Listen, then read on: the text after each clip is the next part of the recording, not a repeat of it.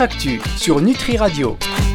Bienvenue sur Nutri Radio. Si vous venez de nous rejoindre, l'émission Nutractu démarre maintenant. Chaque semaine, on reçoit un acteur de la nutraceutique qui fait bouger les lignes, quelqu'un qui voilà. Et aujourd'hui, je pense que on pouvait pas euh, rêver mieux d'avoir Edouard Fornas, le euh, CEO de Nutrienco. Ça va, Edouard Vous allez bien? Salut Fabrice très bien. Ah mais je le pense, hein, parce que euh, ces honneurs de présentation. Ah non, mais vous faites bouger les lignes. On parle de vous et d'ailleurs, on a parlé de vous il y a trois semaines. Vos oreilles ont, dû siffler, euh, car on a parlé de vous avec Pascal Lebras lors d'une émission, donc euh, d'une même émission. D'ailleurs, Nutractus sur Nutri Radio. Pascal Lebras, qui est le président d'Expansion Consulting et qui a réalisé une étude sur une campagne que vous avez fait chez Nutrienco dans le métro parisien. No stress, no bullshit. Pourquoi il a fait cette étude? Parce que c'est une campagne qui a attiré son attention. Il s'est dit bah tiens, ça vaut la peine de diligenter une étude pour savoir quelle est la réaction des consommateurs, le consommateur type de compléments alimentaires, comment il voit cette campagne. Alors, euh, les retours ont été un peu, euh, on va pas dire on va pas dire que ça a, eu une, ça a fait l'unanimité chez le consommateur, en tous les cas par rapport aux questions qui ont été posées, puisque 71% des euh, personnes interrogées n'ont pas euh, spécifiquement ou particulièrement retenu euh, de quoi il s'agissait. 72% d'entre elles mm, ont trouvé que l'info n'était pas intéressante et 79% d'entre elles ont jugé que la publicité n'était pas convaincante. Qu'est-ce que vous pensez de ces chiffres? Ce que je pense de ces chiffres, c'est que dans l'univers de la, de la publicité, on va dire que les, personnes qui sont touchées par les, par les pubs le sont tellement au quotidien que de prime abord, on part toujours avec un avis négatif sur une publicité. Donc si on 25% en fait des concernés ont gardé une image positive de cette publicité, je pense que c'est un succès. D'ailleurs, dans les datas qu'on a obtenues, euh, ça s'est plutôt confirmé. D'accord. Donc euh, pour vous, euh, c'est une campagne qui, enfin, le métro, campagne dans le métro, c'est un essai que vous n'hésiteriez pas à refaire? Alors, en, fait, pourquoi est-ce qu'on a fait cette publicité? Il faut savoir que dans le, sur le marché de la nutraceutique, il y a deux typologies de, marques. Vous avez des marques plutôt techniques, orientées sur le conseil et la formation, et dont les investissements sont orientés dans la formation. Et vous avez des marques un peu plus brand, euh, qui sont plus orientés sur le mass média en matière de communication, donc leurs investissements sont plus orientés sur le mass média. Et en fait, on se posait un petit peu des questions euh, pour Nutrienco, et on avait besoin d'un point d'ancrage euh, sur la partie mass média pour pouvoir réfléchir. Pourquoi? Parce que euh, sur l'aspect technique, formation, on a déjà des données, c'est notre ADN en fait primaire. Hein. Mais Nutrienco, c'est aussi une marque, une marque voilà sur les réseaux sociaux. je pense que vous vous suivez sûrement. Évidemment. Euh, on communique vraiment dans une approche un peu consumer goods. Et donc, cette logique de mass média, ce, ce, ce, enfin, il était intéressant de, de l'étudier. Et donc, on a décidé de faire euh, un test dans le, dans, dans le métro pour euh, commencer à récupérer de la data et essayer de comprendre si Nutrienco, euh, voilà, il était pertinent de, de, prendre la voie du mass média ou pas. Voilà. C'était assez exploratoire, donc. Très bien, alors euh, vous ne bougez pas, on va se retrouver dans un instant pour la suite de cette émission Nutractus sur Nutri Radio. Juste après, euh, on va danser. Vous dansez bien, Edouard? Ouais, je, je, sais pas si je danse bien, mais je danse en tout cas. Juste après ceci. Nutractu sur Nutri Radio. Ça, vous vous attendiez pas à cette question-là, Edouard. Hein? Est-ce que vous dansez bien? Qu'est-ce qu'il me raconte? Nutractus sur Nutri Radio avec Edouard Fornas, le CEO de Nutri Co. Alors on parlait de cette campagne, on faisait un peu le débrief et surtout on faisait le débrief du débrief en fait de Expansion Consulting avec Pascal Lebras euh, qui, a fait, euh, qui a fait une enquête, hein, une étude plutôt sur euh, le retour de campagne. Et donc c'était l'occasion pour Nutri de faire un peu de mass média et en substance et de toute façon dans, dans, dans cette enquête hein, qui, a été, qui a été réalisée, c'était pour savoir est-ce qu'on peut dépoussiérer la com sur les produits de santé naturelle en étant crédible? vous êtes un peu le canal plus du complément alimentaire vous n'hésitez pas à sortir un petit peu des sentiers battus, à tenter de nouvelles choses. Là, vous avez tenté cette campagne dans le métro avec cette accroche euh, no stress, euh, no, bullshit.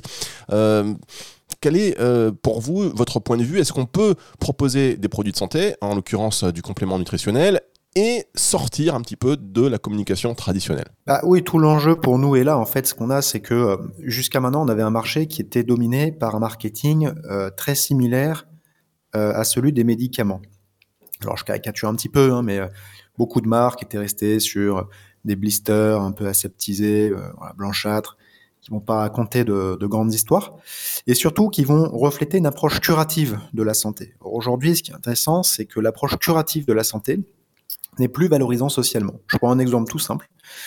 Une, euh, une jeune fille euh, qui va avoir des cystites à répétition, et ben avec ses copines, elle n'aura pas forcément euh, beaucoup de fierté à expliquer qu'elle se soigne avec des antibiotiques. Alors que si elle fait attention à ce qu'elle mange, qu'elle prend des produits naturels type nutraceutique, qu'elle fait du sport, etc., donc elle est dans une approche plutôt préventive, là ça va être très valorisant socialement. Et si elle a une amie qui a le même type de, de problème, elle n'hésitera pas à expliquer quelle a été sa démarche préventive pour l'aider. Et, et donc en fait, on a compris que il était important de sortir des lignes traditionnelles pour recentrer la nutraceutique plus sur la prévention, parce qu'on est quand même sur des produits qui, euh, pour 70% d'entre eux, je dirais, sont quand même orientés sur la prévention. Euh, et donc oui, il faut il faut faire bouger les lignes euh, à ce niveau-là. Oui. Sincèrement. Vous voulez dire qu'en fait c'est même un peu libérateur. Ça libère la parole sur des voilà sur des pathologies ou des, petits symptômes qu'on a et qui sont pas forcément voilà un peu qui sont un peu tabous. On peut le dire. On va pas oui exactement. En fait il y avait il y avait c'est ça. Il y avait il y avait un grand tabou sur le, le complément alimentaire, surtout en France. C'est-à-dire que quand on consommait un complément alimentaire, une fois sur deux, on passait pour un hypochondriaque. On planquait ses blisters au fin fond de ses placards et on n'était pas fier de raconter l'histoire, les bienfaits, etc. Nous, on est arrivé avec l'idée de changer cette, euh, cette, cette approche-là. En fait, en tant que consommateur à la base, j'en avais marre de pas trouver des marques euh, sur lesquelles en fait bah, je pouvais avoir une certaine fierté à consommer leurs produits et euh, à pouvoir les laisser trôner dans ma cuisine et quand j'avais un ami qui passait devant il me pose une question du style mais qu'est-ce que c'est que ce truc là que je puisse le raconter en être fier et que la marque m'aide en fait dans cette démarche là parce que si j'ai un, blister blanchâtre le mec va me dire mais qu'est-ce que c'est? C'est des médicaments? Tu prends des médicaments? Non je prends un produit de prévention santé de la nutraceutique regarde comment c'est fait etc voilà Donc, on a tout de suite pris en fait cette orientation de la prévention et on a été chercher des codes un petit peu de la cosmétique en matière de d'esthétique. Et euh, d'ailleurs, l'esthétique est un des trois piliers de marque de Nutrienco. Il y en a trois chez Nutrienco l'efficacité, l'éducation et l'esthétique. Donc c'est quelque chose de, très important pour nous. Très bien, alors vous ne bougez pas, et d'ailleurs euh, juste avant de faire une petite pause, c'est vrai que ça a beaucoup évolué quand même, hein, la consommation de compléments alimentaires, parce qu'il y a quelques années encore, euh, j'aime à, dire ça, quand on était à table avec des amis, si vous aviez un, un, de vos camarades euh, ou une de vos camarades qui était dans le domaine des compléments alimentaires, très vite on lui demande ce que tu fais dans la vie, bah, je suis dans les compléments alimentaires, bon bah on passait très vite à autre chose.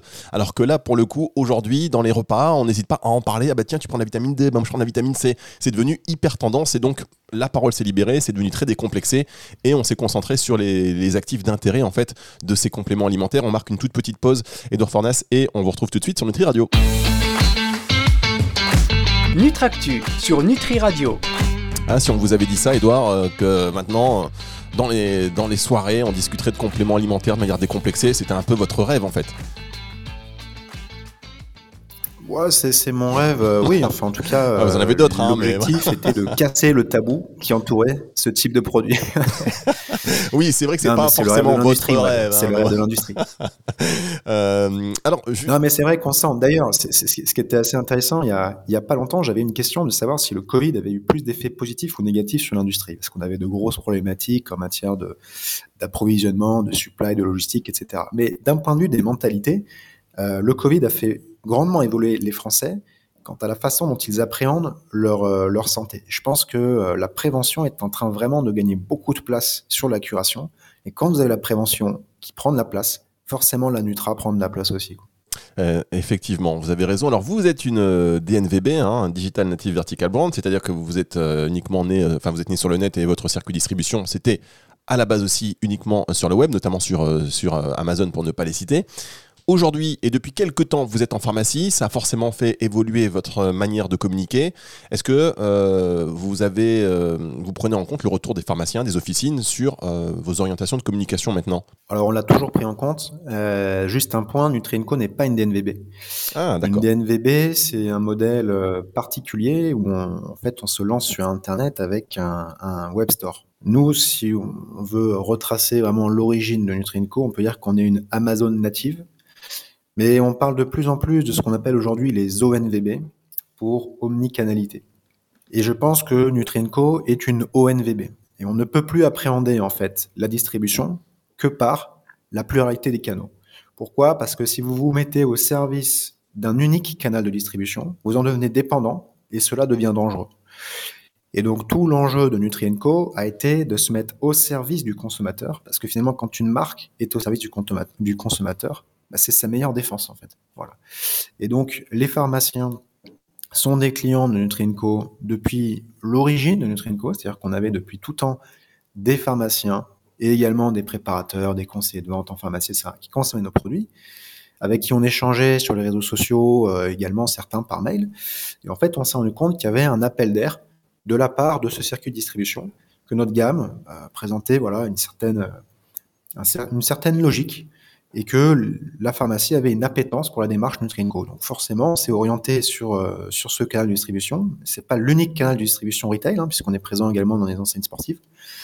Euh, et peut-être demain des, enseignes bio aussi, ou des enseignes un peu plus diététiques, un peu inclassables, etc.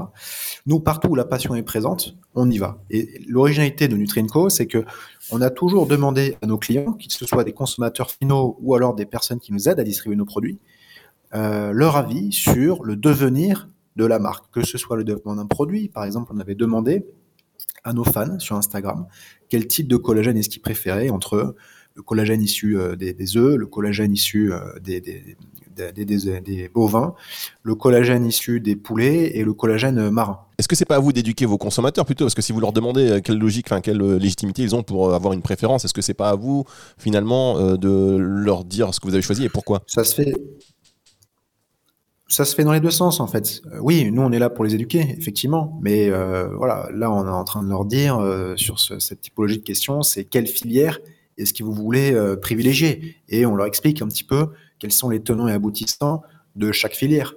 voilà, donc la filière poulet, ça vient du Brésil, bon c'est pas très propre. Il restait bovin et marin. Euh, je pense que bovin, on a toujours un peu le spectre de la, de la, de la vache folle, etc. derrière.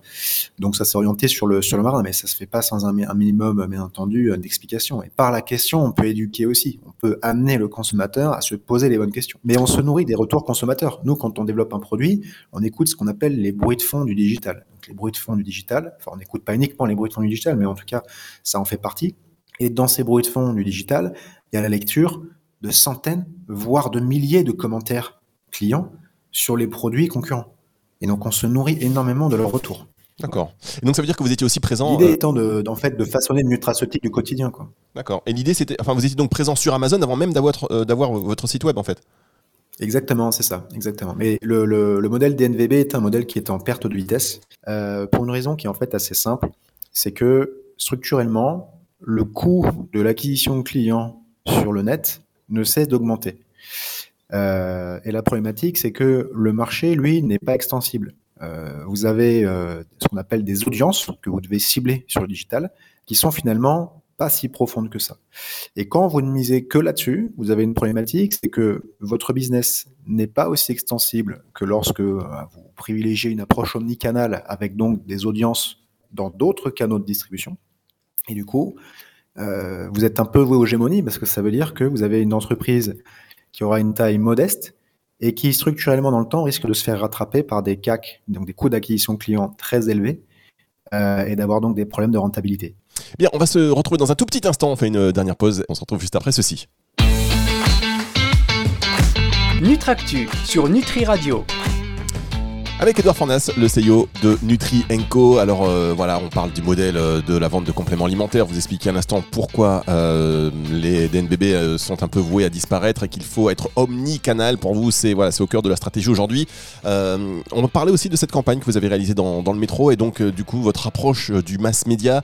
Est-ce que le mass média, c'est aussi, c'est tout, c'est quelque chose que vous allez continuer à creuser. Alors hors métro, ça peut être de la télé. Est-ce que c'est quelque chose qui, que vous allez accentuer? Alors, en fait, ce qu'il faut savoir, c'est que euh, lorsque vous réalisez une campagne mass média, avant d'en tirer des conclusions, il faut tout de même attendre à peu près, je dirais, trois mois. Euh, donc, étant donné que euh, la campagne a été lancée tout début septembre, il est encore tôt pour tirer une conclusion. Mais l'enjeu pour nous était d'avoir un point d'ancrage, c'est-à-dire, que le mass média, c'est quelque chose qui doit se faire dans le temps pour être efficace.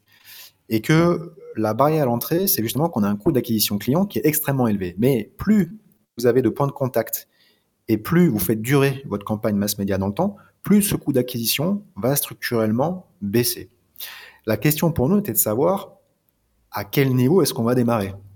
Et donc c'est un petit peu pour ça qu'on est parti, euh, enfin qu'on a fait cette campagne en mode un peu exploratoire, mais pour fixer un point d'ancrage qui permettent de faire une analyse et de décider d'une stratégie. Très bien. Alors, le mass média, c'est de la répétition et ça coûte très cher. La question euh, que j'ai envie de vous poser, c'est que vous aviez, euh, il y a quelques temps, euh, donc votre modèle a évolué, parce que maintenant vous êtes en pharmacie. il y a quelques temps, vous avez fait une levée de fonds qui vous a permis de passer une dimension supplémentaire. Est-ce que aujourd'hui, pour aller encore plus dans le mass média et prendre encore une dimension supplémentaire, une autre levée de fonds est d'actualité? Alors, pour le moment, non. Euh, parce que de toute façon, la, la, la, la, décision quant à la stratégie euh, de marque, on va dire euh, technique orientée sur la formation, ou d'une marque un peu plus mass média, brand, qui raconte une histoire, n'est pas tout à fait actée. Donc la question de la levée de fonds, pour le moment, ne se pose pas. Mais elle pourrait se poser en fonction des stratégies qu'on met en place. Voilà. De toute façon, on sait qu'il y a un très grand attrait de la part des fonds de venture capital français et européens même euh, sur l'univers de la, de la nutraceutique. On a des sollicitations euh, régulières. Et donc, euh, voilà, il serait, il serait, il, n'est pas, n'est pas impossible que Nutrienco, voilà, pour passer à une étape supérieure dans un, dans un futur proche, enfin, on va dire court et moyen terme, se mette à la recherche, se mette à la recherche de fonds. Mais à l'heure actuelle, le sujet n'est pas posé sur la table au sein de Nutrienco. D'accord, donc peut-être euh, une levée de fonds en 2022 et pas un rachat du coup, parce qu'on sait qu'il y a des grands groupes aussi et de grands mouvements pour des rachats de marques comme la vôtre qui doivent attirer euh, finalement beaucoup de fonds et beaucoup d'investisseurs. Oui, alors vous avez effectivement, il y a un phénomène d'enchère assez impressionnant en ce moment, euh, notamment de la part de, de, de corporate, hein, donc d'industriels, qui sont en train de comprendre, à mon avis, que la, la, la, la, la nutraceutique, justement complexée, avec des marques puissantes, euh, avec une typologie de produits proches des biens de consommation, nécessite une certaine puissance sur le, sur le digital. Et donc, on a beaucoup euh, d'acteurs industriels qui préfèrent racheter euh, des petits acteurs du direct au consumer plutôt que de le développer en interne parce qu'on connaît que, on sait que les grosses boîtes ont quand même beaucoup de, de, rigidité pour mettre en place rapidement euh, une plateforme digitale direct au consumer, que ce soit sur Amazon, que ce soit avec un web store, ou que ce soit même dans la prévention omnicanal euh, d'un marché direct au consumer. Donc effectivement, là-dessus, il y a, y, y, a, également des industriels qui, qui, nous ont déjà contactés. Bon, Nutrienco est moins orienté sur ce, sur ce, sur cette logique-là. Un rachat, déjà, ça voudrait dire que je quitte, je quitte les rênes de, de, de mon entreprise. Nutrienco, c'est quand même toute ma vie. Euh, c'est l'aventure de ma vie, en tout cas, c'est pas toute ma vie, mais c'est l'aventure de ma vie. J'ai 33 ans, ça fait 4 ans qu'elle existe, mais 5 ans que je me bats pour ériger la, la nutraceutique en réflexe du quotidien et la légitimer aux yeux du grand public hein, dans son approche préventive.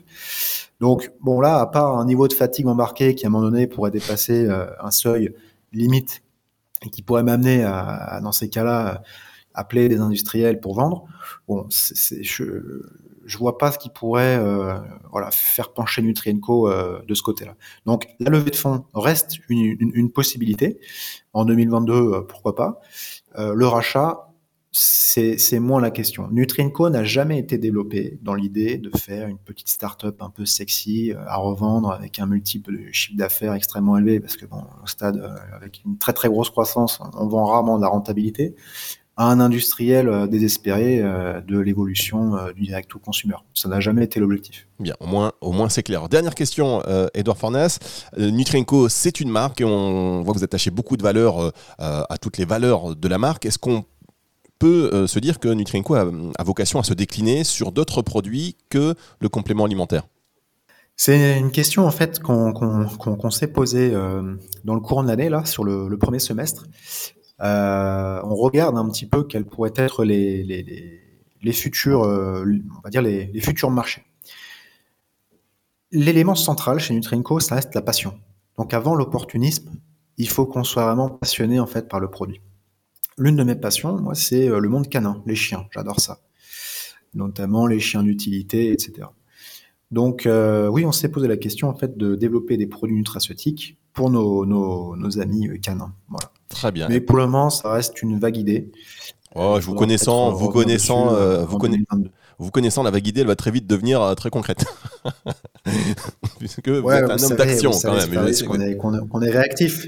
Eh oui. Réactif. Donc euh, c'est pour ça que c'est une vague idée, mais bon, affaire euh, donc affaire à suivre pour le développement de Nutrienco. Merci beaucoup Edouard Fornas. On va se retrouver, euh, j'espère, euh, très bientôt et merci de nous avoir accordé un peu de temps pour pour Nutri Radio. Merci à vous. À très bientôt. Nutractu sur Nutri Radio.